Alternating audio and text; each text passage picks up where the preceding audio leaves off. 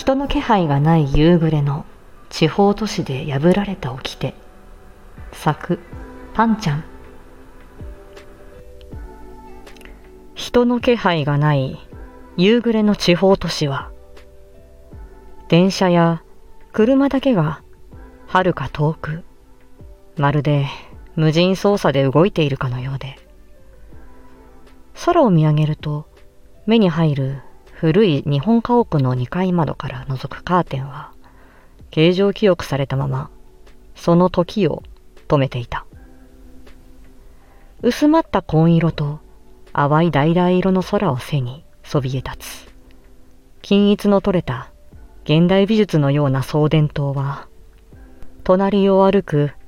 彼女の長い黒髪と、華奢な肩の肌にあるほくろと、なびくベージュのマーメイドスカートに合わさって、一枚の絵画になるのではないかと。僕はもう大人になってしまっていたのに、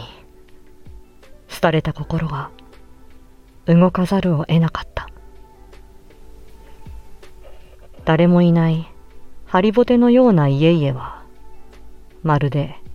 映画のセットのように無機質で、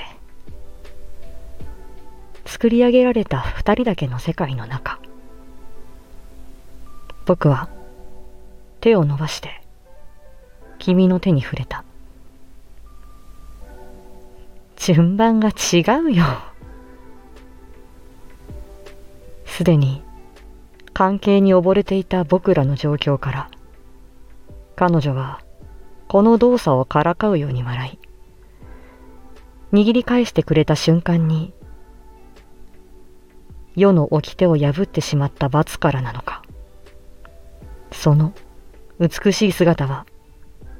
光の粒となって弾け飛び、正論がはびこる白黒が明らかな現実空間で、僕は